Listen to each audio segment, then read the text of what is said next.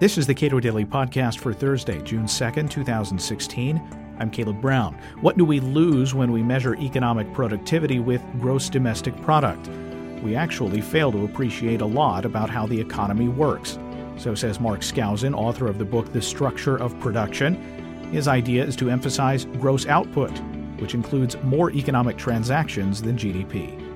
It seems like you can poll a broad range of economists, and all of them have substantial problems with the current dominant measure of economic output, G D P. Yeah. So uh, some people have criticized it for not including work that is not done specifically for money, like work in the home. You criticize it for undervaluing the productivity of business, of yeah. business, of yeah. production. Yeah. Uh, so what are your chief criticisms of, of G D P broadly? Well, I actually don't criticize it for the one criticism that's often done about unpaid work and uh, the underground economy and so forth. We we all know that uh, G D P is not a perfect measure, but as long as it's consistently defective, Uh, then you can compare it from one quarter to another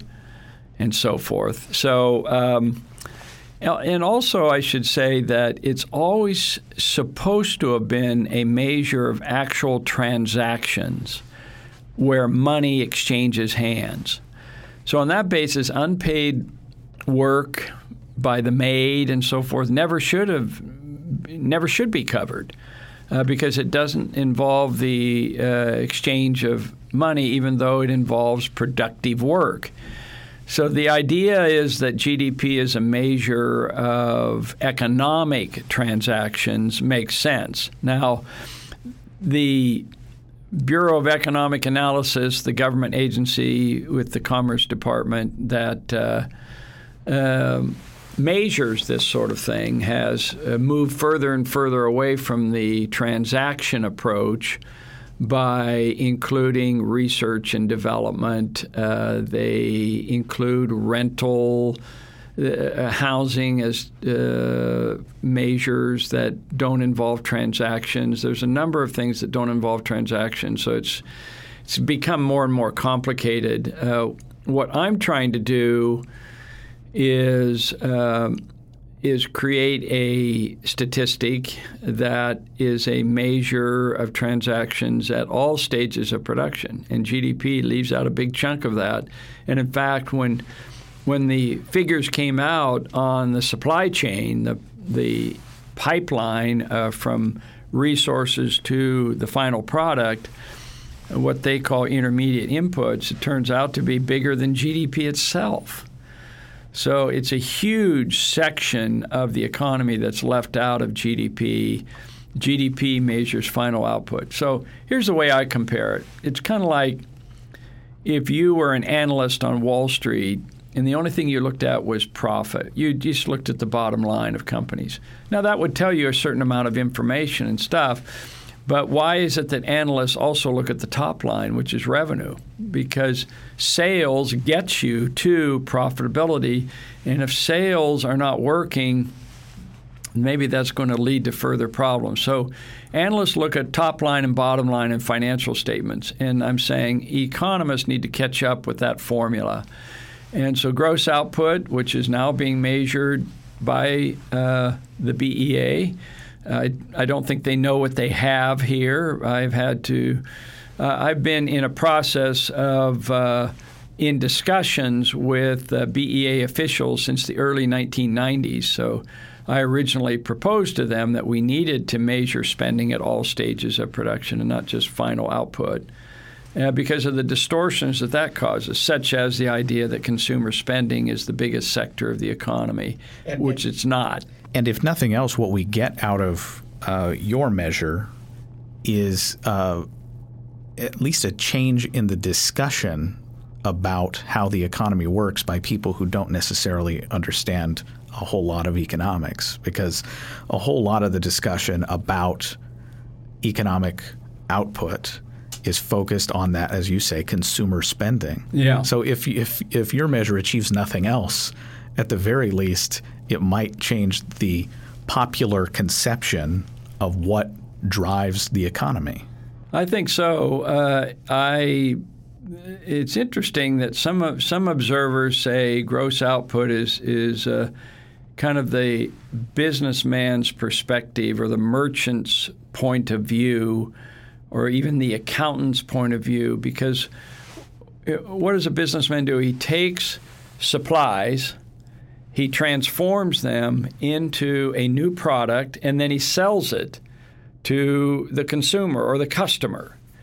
And so that uh, pipeline, if you will, is an important part of the perspective of what a business person does. And all we're doing is creating a system of accounts that's consistent with that point of view. So we now have a top line, gross output, total revenues at all stages of production, and then we got the final product. So the the unfinished products, the pipeline is all unfinished, incomplete. You're moving it along the process, and then it ends up in that finished product. Now, are you going to measure just the finished product? You certainly should, and G D P is supposed to be an estimate of that.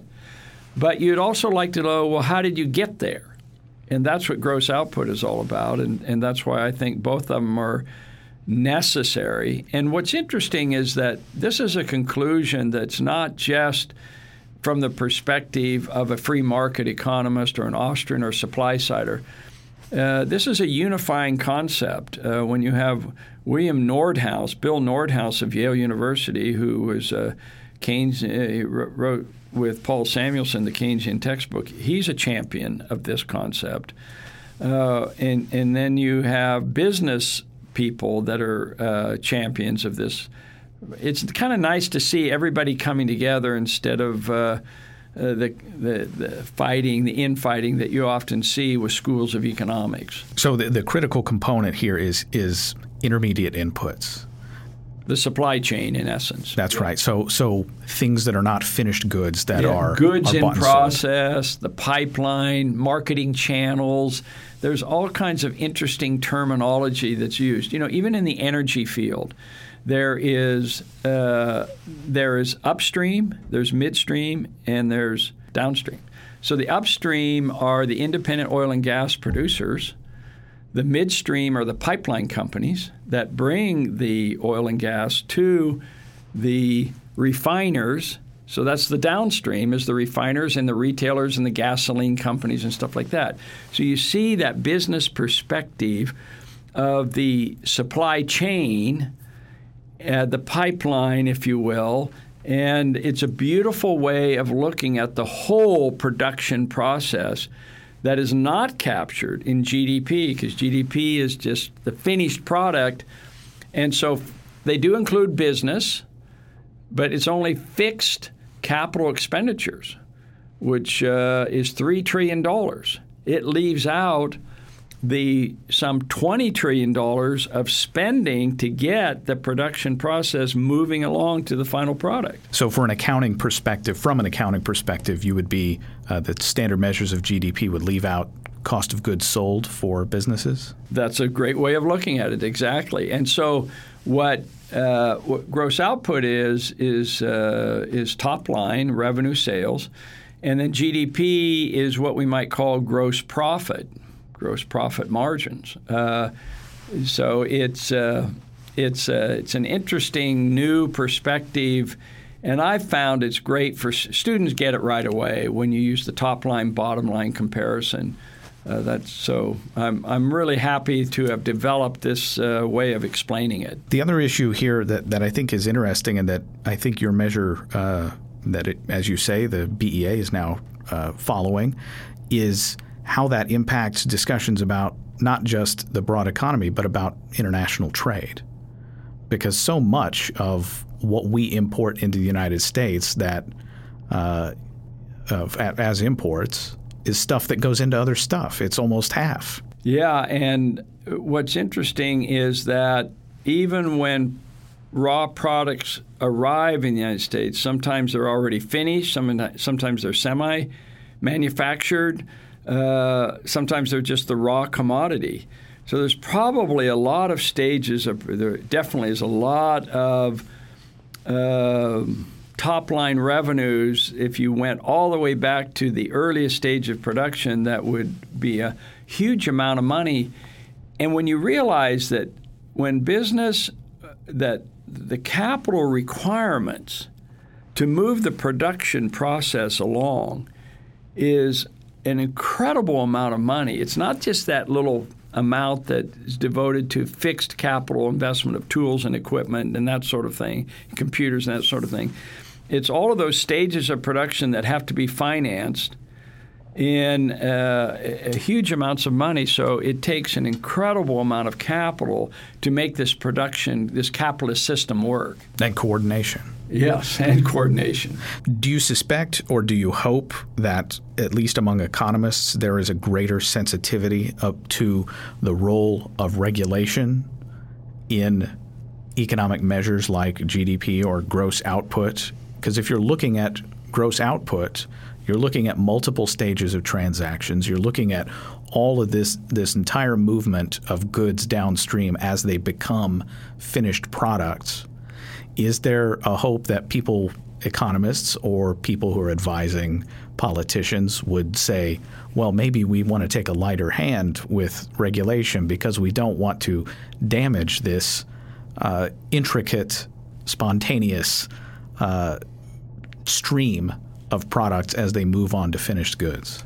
You know, I think that what you're seeing is if you regulate something at the earliest stage of production so you have less of it, then that affects every chain. The chain all the way down is affected all along. It's just like if you are lacking shoestrings, shoe, uh, you, you have shoes and you have uh, Uh, shoestrings to tie it together. If there's a shortage of shoestrings, you don't sell the shoe at all.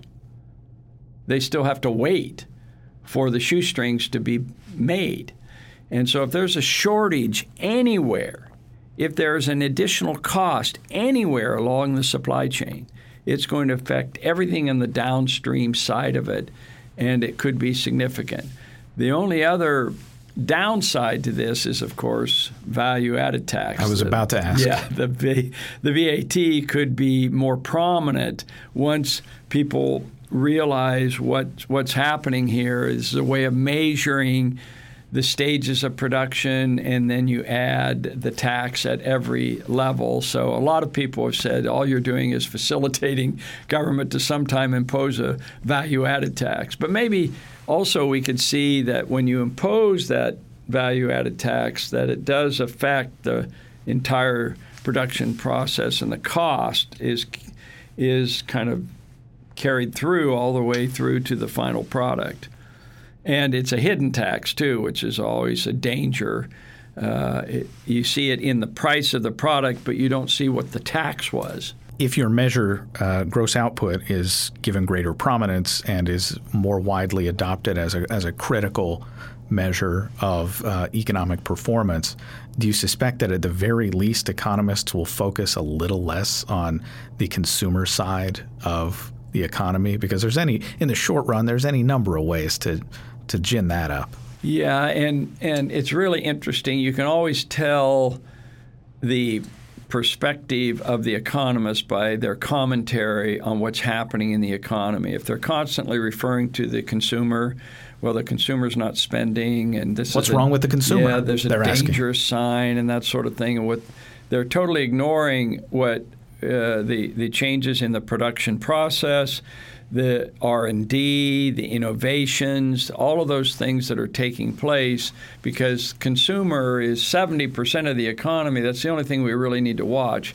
And yet, as I've pointed out, if you look at the charts, consumer spending is very stable. Uh, it, it did actually drop in two thousand eight, two thousand nine for the first time in fifty years, uh, but uh, it dropped very little compared to B two B business spending and gross output. That's that's where the business cycle really takes place. Uh, but you're right. I mean, I want to – if I know I've achieved some level of success when uh, the focus will now shift toward uh, business transactions. And in fact, that's already happened with the, the Conference Board's ten leading indicators. If you look at those, uh, all of them are business-oriented, early-stage uh, capital goods and manufacturing and stuff like that. The stock market, the yield curve, and so on is all further back in the uh, earlier stages of production. There's one exception, though, and that's the Consumer Confidence Index. And so uh, with this mindset that the consumer drives the economy, out of the ten leading indicators, the only one they focus on every time when it comes out is the Consumer Confidence Index. But the Conference Board even themselves recognize that it's not really a measure of the consumer attitude and consumer spending patterns. If, in fact, they've changed the name now. It's the Consumer Confidence Index in Business Conditions. So it's added the word business condition. So in essence, what it is, it's asking consumers, what's the outlook for your job? What's the outlook for your company you're working for? Uh, are there any major expenditures, capital expenditures that you're planning to do? They actually only ask one, uh, one pure consumer question. Are you planning a vacation in the next six months? The rest of it is all capital-intensive, business-oriented type of questions. So that's why they've changed the name. It's a little misleading to say it's a consumer confidence index. In comparing G D P with gross output, uh, which one leads in terms of economic uh, changes? Or uh, it would seem that you would expect gross output to fall just ahead of G D P declining.